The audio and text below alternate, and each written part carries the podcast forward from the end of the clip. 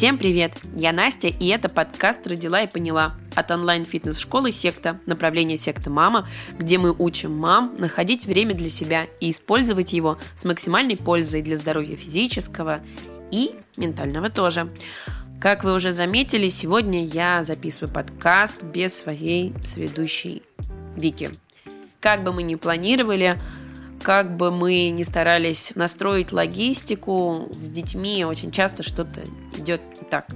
Буквально в последний момент э, Вика была вынуждена стать мамой 24 на 7. Но не переживайте, вы обязательно услышите Вику в следующих выпусках. Но все-таки сегодня будет не стендап одного человека. Я буду не одна. Сегодня вместе со мной будет Саша, основательница школы креативного мышления Lil School. И мы поговорим с ней о творчестве, о креативном мышлении в родительстве и вообще креативном подходе к жизни, а также о том, как поддержать ребенка в его начинаниях.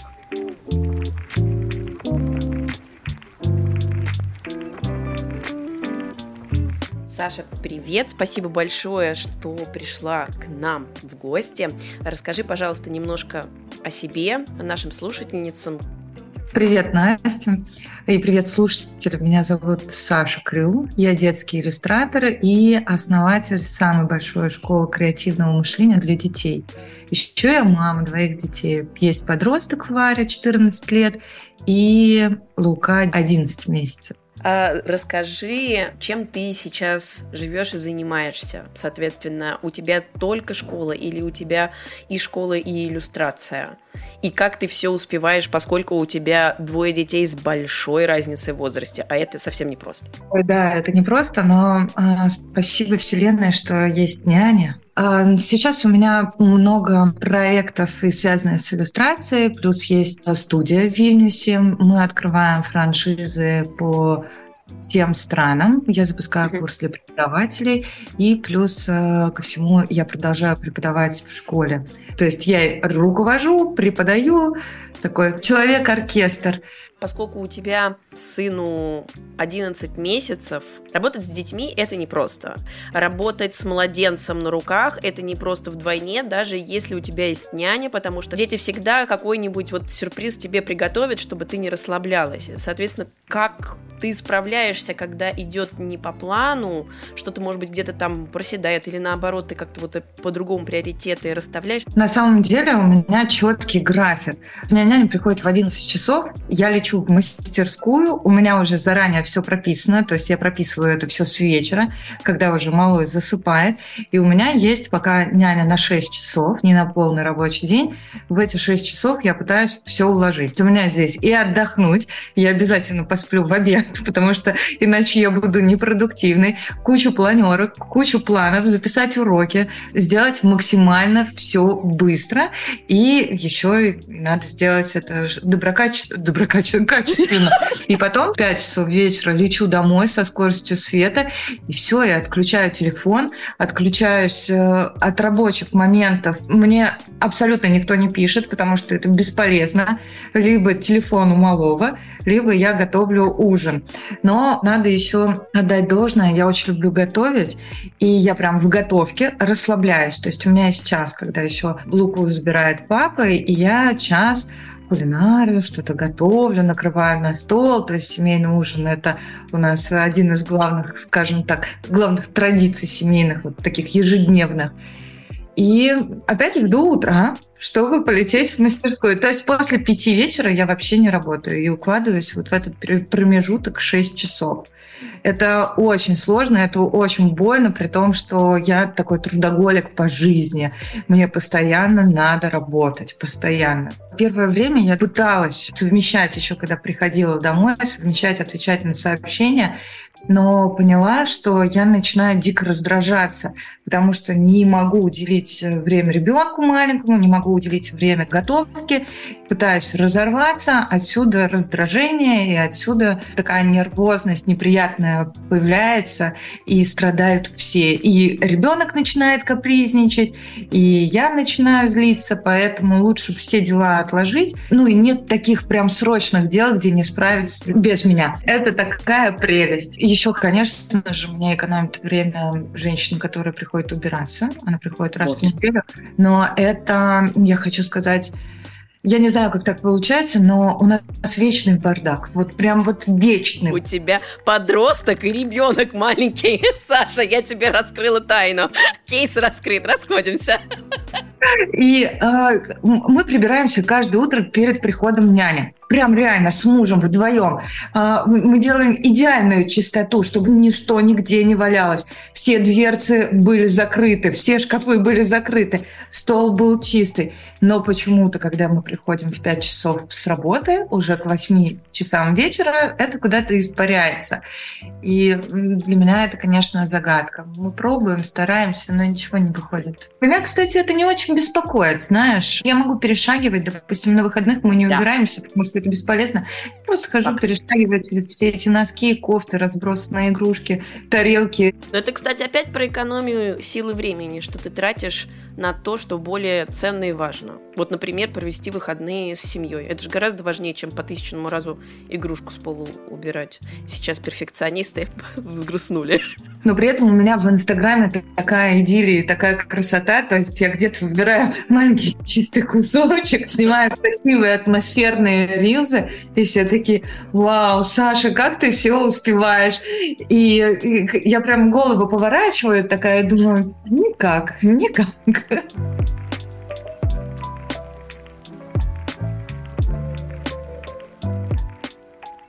Хотела сказать такой момент. Я устаю дома, конечно же, от, от детей, от быта и работаю с детьми. То есть каждые выходные я ухожу в мастерскую, где у меня студия, где еще 40 детей разного возраста, то есть от 6 до 13 лет. И здесь тоже нужен там, свой подход. Каждый ребенок абсолютно требует к себе внимания. Как мамы отдыхают, к другим детям приходят. В общем, дети везде окружают дети. Творчество, связанное с детьми, работа, связанная с детьми, дом... Связанный с детьми. Вопрос такой. Никогда не поздно ребенку заниматься творчеством, или, может быть, с какого-то момента надо заняться творчеством, потому что вдруг, знаешь, кто-то подумает, мой ребенок уже ему там пять месяцев, а он у меня не Пикассо. Что такое? Почему? Может быть, я уже упустила этот момент? Вот как ты думаешь, когда можно приобщать Начать можно абсолютно в любой момент. Неважно, 32 тебе, 42 или 2 или год. Здесь э, в самом начале этап, конечно, все зависит э, от терпения мамы, потому что если начинать, то это надо с пальчиковых красок, это, естественно, грязь. И многие родители этого боятся, потому что потом, ну, потом стирать, потом убирать, опять же, время и так далее. Есть дети, которые там, не держали карандаш до 4 лет, ну, между нами говоря, мне прям очень обидно, почему родители не дают ни карандаша, ни красок, потому что через картинки, через все эти калякания он выражает себя. Не поздно, никогда не поздно. Можно в любом возрасте начать не только рисовать, а делать все, что угодно, потому что, допустим, моя дочь пришла ко мне там в 9 лет, у нее был огромный период, когда она не рисовала, то есть она рисовала с самого детства, получается, потом у нее в 8-9 лет произошел перерыв, она перестала рисовать, но она начала играть на гитаре, заниматься бисероплетением, конструировать э, разные модели из бумаги, танцевать, ну, там что-то еще, а, лепить из глины. В общем, она начала хвататься за все и пришла ко мне с вопросом, мам, мне кажется, так нельзя. Ну, то есть я хватаюсь за одно, потом за другое, потом за третье, и не могу определиться, на чем мне остановиться. И я говорю, ты что, ни в коем случае не останавливайся, Варь, пробуй себя во всем. То есть пробуй все, что тебе откликается. Рождаются новые нейронные связи, это раз, это, которые пригодятся ей в будущем. Она говорит, вот я вырасту и боюсь, что я буду также за все хвататься, и у меня не то, что нигде не будет получаться, ну, есть какой-то страх, что вдруг я там поработаю немного, там поработаю немного, за это возьмусь, там получится, здесь не получится.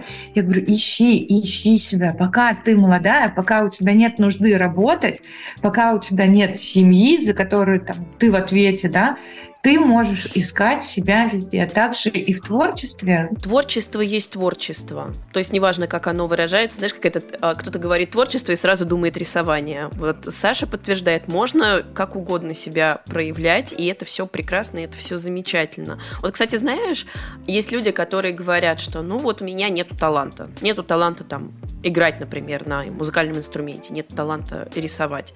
У меня просто есть мнение, что вопрос не в таланте, а в количестве часов, сколько человек потратил. Как ты думаешь, если у ребенка типа нету талантов, или как ребенку вообще помочь найти то, что ему потом в будущем понравится.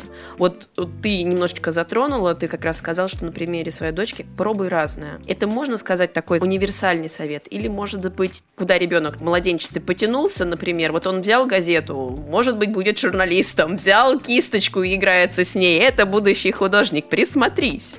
Какое у тебя по этому поводу мнение? Мой совет – говорить с ребенком ребенком, много говорить и внимательно слушать, самое главное. В разговорах вы можете понять, насколько нравится ребенку тем или иным заниматься. И все зависит, естественно, от поддержки родителей. Если ребенок через неделю сказал, ой, мне это не нравится, значит, на мой взгляд, родители не поговорили, не услышали, почему не нравится, не дохвалили где-то, где-то не поддержали, так он может прыгать по кружкам постоянно. Здесь не получилось, там не, не получилось. Конечно, все может зависеть и от преподавателей э, в тех или иных студиях, но в основном все идет от семьи. Если я захожу в комнату и вижу, что Варя делает э, какой-то макет, я не подхожу с советом, ой, давай вот здесь добавим вот это. Я прихожу и говорю, вау, как супер, Варя, что ты делаешь? Расскажи мне, покажи мне. Она рассказывает целую историю того, что она создает. И она чувствует этот интерес во мне, и она думает, о, у меня все не так плохо, значит, я продолжу. То есть все зависит от поддержки родителей. По поводу заставлять, не заставлять, конечно, очень многие родители закрывают свои амбиции, свои нереализованные мечты, скажем так, Здесь уже, конечно, прорабатывать эти боли надо с родителями, но, конечно, не заставлять ребенка ничего делать. Да, прям вот из-под палки э, заниматься, это потом можно всю жизнь человеку покалечить, я думаю.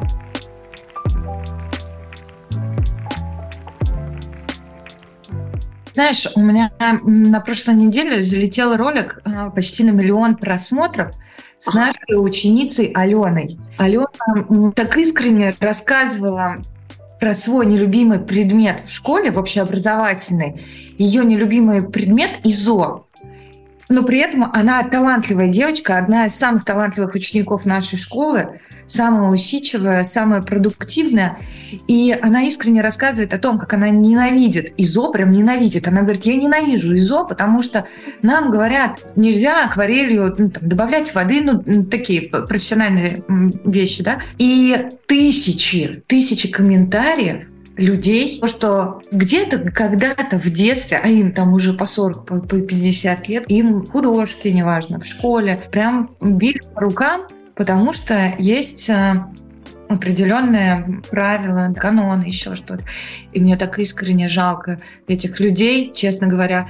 Я так прям подумала о том, что блин, мы создали крутой продукт, вот эту школу креативного мышления, где можно все. А самое главное, рисуйте, слушайте, смотрите, впитывайте, наслаждайтесь процессом, не думайте о результате.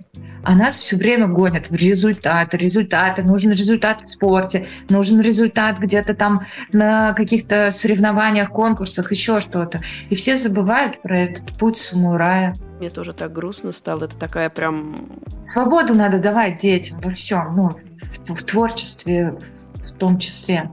Давать не маленький э, грызок бумаги, где, где ему негде порисовать и раскрыть себя, а разложить огромные листы бумаги, дать свободу. пусть творит. И себе самой тоже свободу дать и себе, конечно же, освободить себя от всех этих рамок, от всех этих предрассудков и наблюдать. Свободных детей надо воспитывать. И сейчас поколение более свободное, нежели чем мы, вот когда росли. Абсолютно. Я смотрю за своим подростком и просто завидую ей, широте ее мыслей. Ну, тут я сразу скажу, что не просто так у нее открыто. Это не то, что она родилась. Это тут вклад... Саша, это как бы твой вклад. Твоего мужа ничего не знаю. У нас папа по поводу всех разговоров каждый вечер на протяжении многих лет он берет Варю и идет с ней на прогулках. Они разговаривают обо всем. О философии, о деньгах, о бизнесе, про инвестиции. Они берут настолько широкие, глубокие темы, что ну, как бы в разговорах вот все в разговор. То есть два часа поговорить с подростком, особенно когда ему там, когда 9 лет, 10, 11, когда с ними надо разговаривать. Сейчас поняла классную вещь. Вот вчера там Варя расстроилась, она очень ранимая, что надо еще жалеть вот подростков э, как маленьких детей. Даже не разговаривать, а просто я ей говорю, идем, я тебя пожалею, мое, мое солнышко, обняла. Просто быть рядом, быть той самой принимающей мамой. Если у тебя трехлетка разбил кружку, ты приходишь приходишь, его обнимаешь, то как это отличается от 14-летнего, 15, там, 13-летнего подростка, который, которому разбили сердце, потому что у него там первая любовь, ты говоришь, иди сюда, я тебя пожалею. А еще, а, если говорить по подросткам, ты мне этого вопроса не задавала? Я о нем, наверное, подумала. Воспитывая подростков, конечно, с 9 лет э, Варя в психотерапии, и это прям вот огромный плюс огромнейший совет не пожалеть денег, а, найти классного психолога, даже несмотря на то, что вдруг у вашего ребенка нет никаких проблем, и он говорит, что их нет, психолог прям вот прекрасно. А потом Варя после психолога выходит и говорит, я так хочу быть психологом. Пошла, накупила себе книг, Говорит, я, наверное, психолог. И ей так это все помогло даже с ее друзьями, с ее подругами. Ей помогает это в любом случае с проблемами, которые иногда возникают в семье. Она прям вот размышляет как психолог. Это так здорово. Вот чем раньше в подростковом периоде отдаешь, тем лучше. Тут я не могу не задать вопрос, как ты к этому пришла? Вот я сейчас думаю, что мне бы он как раз очень не помешал, как раз когда я проходила подростковый период. На самом деле она вылилась из очень большой проблемы. У Вари были очень токсичные отношения с подругой, причем с обеих сторон. Это была мучительная дружба на протяжении многих лет которая выливалась в истерике, которая прям вот очень тяжело останавливать. И все эти переживания, а, все ее мысли, ход мыслей, я поняла, что я уже бессильна. Мои советы как мамы, они не авторитетные, они не помогают. И я поняла, а кто? А кто, если не мы? Значит, надо, нужна профессиональная помощь. Я не психолог. Значит, надо довериться профессионалу, и я пошла на поиски, нашла, и вот несколько лет она уже с ней каждый четверг. Неважно, есть что обсудить, нет, нечего обсудить. Слушай, очень круто. Это прям очень классно. Я взяла себе на заметку, потому что в подростковом возрасте там такая турбулентность идет. И чем старше они становятся, тем им сложнее. Всем сложнее. Будем честными, откровенными. Родителям там тоже не весело абсолютно. Я еще, знаешь, так переживала, когда я давала ее в терапию. Я вообще часто даже это обсуждаю с своим психологом. Я боюсь, что потом в будущем мой ребенок будет копаться в детстве, как сейчас это многие делают, и винить э, в проблемах родителей. У нас был выпуск с психологом, с Леной Дегтярь, и там тоже как раз говорила, что, ну, Просто примите тот факт. Твоя задача вырастить не, не травмированного ребенка, а того, который сможет, там, например, справиться с жизненными проблемами и так далее. То есть мы не можем узнать, как то или иное событие в итоге повлияет на ребенка. Может быть, это будет зоной роста для него.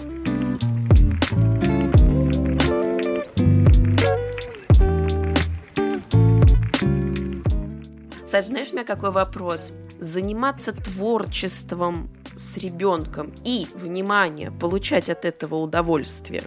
Правда или вымысел?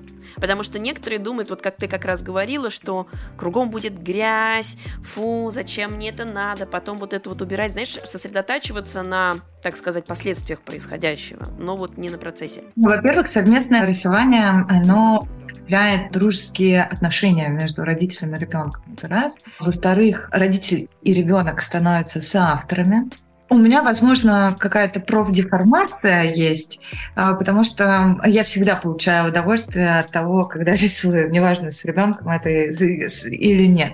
Ответ, безусловно, да, конечно, возможно. Вы, вы можете рисовать одну картину, можете рисовать разные картины. Все зависит э, от возраста ребенка и запроса ребенка, потому что некоторые дети, допустим, не любят, когда в их работу вмешиваются, некоторые, наоборот, получают внимание родителей с помощью того, что они просят о помощи, помочь им что-то дорисовать и так далее. И вот как раз сразу же вопрос подлетает, как вот этот процесс сделать в удовольствие для обеих сторон. Не думать о результате, это раз. Вообще не думать никому, ни ребенку, и донести это ребенку, что сейчас мы просто с тобой рисуем, рисуем играя, либо ты рисуешь один играя. Во-вторых, придумать интересные темы, которые будут интересны и взрослому, и ребенку. Не просто нарисовать цветочек, который вы рисовали вчера или там позавчера, или нарисовать радугу. Ведь можно делать все, что угодно. Рисовать закрытыми глазами, ногами, левой рукой, разными материалами, взять свеклу, порисовать свеклой и так далее. То есть э, делать из этого процесса исследовательский процесс. Но опять же, все зависит от возраста. Да? В 14 лет это не нужно делать. Если ребенку там 4 5 лет, то... Ну да, младший возраст. Да, то есть э, делать исследования из этого. Это очень интересно. Поддержать вот эту самую исследовательскую жилку, которая есть у малышей, а она есть у всех. А вот если, например, уже ребенок постарше, давай вот так вот как раз общими большими такими мазками, например, с 6 до 9 лет, как бы ты сказала, можно процесс сотворчества сделать приятным для всех и комфортным? В этот период уже родители, как правило, не вмешиваются. Ну, то есть mm-hmm. ребенок самостоятельно. Здесь самое главное уже либо тему подкинуть, либо преподавателя подкинуть, с которым уже будет ребенок заниматься. Особенно в 8 лет там вообще нельзя не подойти, ничего, я все сам. А, у ребенка свои мысли. Только поддержка, только поддерживать. И постоянно хвалить ребенка за то, что он сделал, даже если он не доделал. Знаешь, многие говорят, доделывает работу, как я его могу похвалить, он в следующий раз тоже не будет доделать. Неважно, он уже это начал, это на мой взгляд. Он уже начал, он уже посвятил этому времени, он уже постарался. Да, можно сказать, а давай в следующий раз э, попробуем довести до конца, а что будет, если мы здесь доделаем а что, а что, а к чему это приведет. И для ребенка, конечно же, такая минутка славы нужна, чтобы взять эту работу, повесить ее в раму, повесить ее на холодильник, поменять постоянно экспозицию, а, напечатать альбом с его работами, чтобы он видел ценность своей работы, то есть своих Класс. усилий показывать ему только личным примером. Конечно, если а, ребенок нарисовал картинку, мама потом ее сложила, убрала в ящик, не дай бог, выкинула на его глаза, то ребенок уже скажет, ой, да, мою работу никто не оценил креативное мышление, которое так необходимо вообще нашему юному поколению, да, ну вообще всем людям. Креативное, на мой взгляд, очень важно вообще в абсолютно любой профессии, неважно, кем ты вырастешь, химиком, врачом, архитектором, директором, везде нужен креативный подход, чтобы решать сложные задачи. У меня вопрос. Креативное мышление в материнстве же наверняка помогает. Вот можешь, кстати, примеры привести, как креативное мышление у тебя в материнстве проявляется? Наверняка же там есть какие-то штуки интересные. Вдруг кто-то лайфхаки себе возьмет.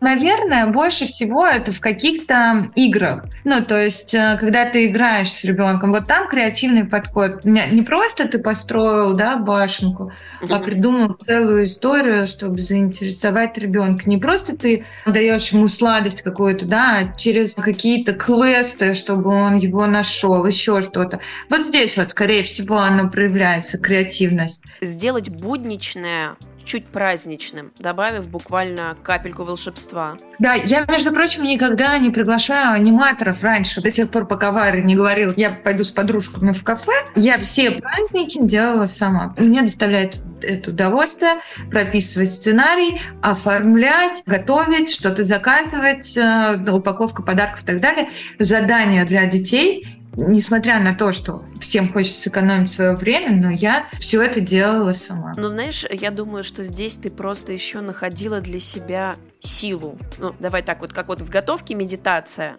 Здесь для тебя тоже была медитация своего рода, потому что ты тратишь время и силу, но ты при этом приобретаешь еще больше. Когда ты чувствуешь от детей отдачу, когда они уходят, такие, вау, как классно было, и ты такая стоишь в сторонке, да, это я. Да, да. Еще про креативность. Я очень люблю там разные семейные традиции традиции, которые потом, на мой взгляд, э, дети запомнят и понесут с собой во взрослую жизнь. Воскресные папины блинчики на выходных. Ни одно воскресенье мы не пропускаем, чтобы не было блинчиков. Где бы мы ни были, в путешествии, неважно, все, воскресные блинчики. Или, допустим, мы придумали такую историю, когда мы поднимаемся из гаража, и когда мы поднимаемся в любую гору, едем, наша машина не едет. Мы останавливаемся, и такие, даже неважно, могут гости сзади ехать, мы останавливаемся, останавливаемся, и машина не едет. Что нужно сделать? Вот что нужно сделать, чтобы она поехала в гору? Может быть, звук создать? Наклониться вперед. И все должны в машине наклониться. Мы никому никогда не говорим, кто сидит в гостях. Может быть, он должен сам понять и думать, почему машина не едет и что надо сделать. Мы наклоняемся все вперед, и все уже и тогда едет. В этом креативность какая-то присутствует. Слушай, ну вот в мелочах. Это действительно чудеса в мелочах. Как сделать привычные, знакомые, возможно, даже монотонные или неприятные вещи веселыми и интересными для всех. Отпустить ищите результат. Просто наслаждайтесь процессом ради процесса. Результат будет в любом случае. Вот я тебя послушала и понимаю, что это как раз и есть творчество и креативное мышление. И это так классно, это так здорово, это так вдохновляет, и так хочется какие-то штуки уже к себе применять. Я надеюсь, что слушательницы поймут, что творчество это не только про рисовать и лепить. Это тоже, но не всегда про это, скажем так. Ты знаешь, Саш, мне хочется тебя попросить, чтобы ты себе посоветовала в прошлое материнство какие-то, вот знаешь, вещи, которые тебе кажутся важным. Либо, может быть, что-то, что ты хотела бы напрямую слушательницам сказать, чтобы они забрали с собой. Вот именно то, что ты считаешь важным и нужным. Либо для тебя, либо для слушательниц. Но я хочу сказать, что а, мы все не идеальные мамы.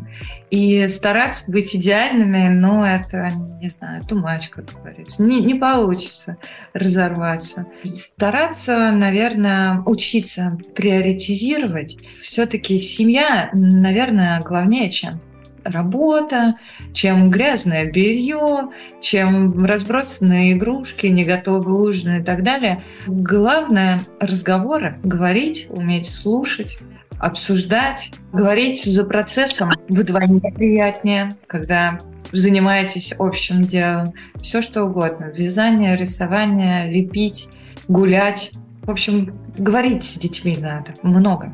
Слушать, анализировать и, привносить в их жизнь волшебство, магию, сказку. Пока они маленькие, пока они, неважно, подростки, делать каждый их денек немного волшебным. Опять же, том же самом творчестве нарисовали акварелью, солью посыпали, оп, волшебство случилось. Вот, кстати, про волшебство. Сделать какой-нибудь маленький сувенирчик своими руками, там, со стикерами, спичечную коробку облепить цветной бумагой, положить туда пару стикеров, запихнуть в рюкзак, отправить ребенка в садик, чтобы он нашел эту коробочку. Или в школу. Написать от мамы, написать маленькую записку. Ну, то есть такими маленькими-маленькими шажочками делать э, жизнь наших детей получаешь отдачу и становишься счастливее. Саша, спасибо тебе. Правда, это очень вдохновляет. Это так заботливо и нежно. Я надеюсь, что люди услышат твой подход, потому что он правда вдохновляющий. Я искренне надеюсь, что когда прослушают выпуск, зарядятся так же, как и я. Приятная очень беседа была. Спасибо, что позвали. Наш подкаст выходит каждые две недели. Не забывайте подписываться на нас и наше сообщество «Секта Мама» в соцсетях, чтобы не пропустить новый выпуск. Все ссылки будут в описании. С вами была Настя. Пока-пока. До новых встреч.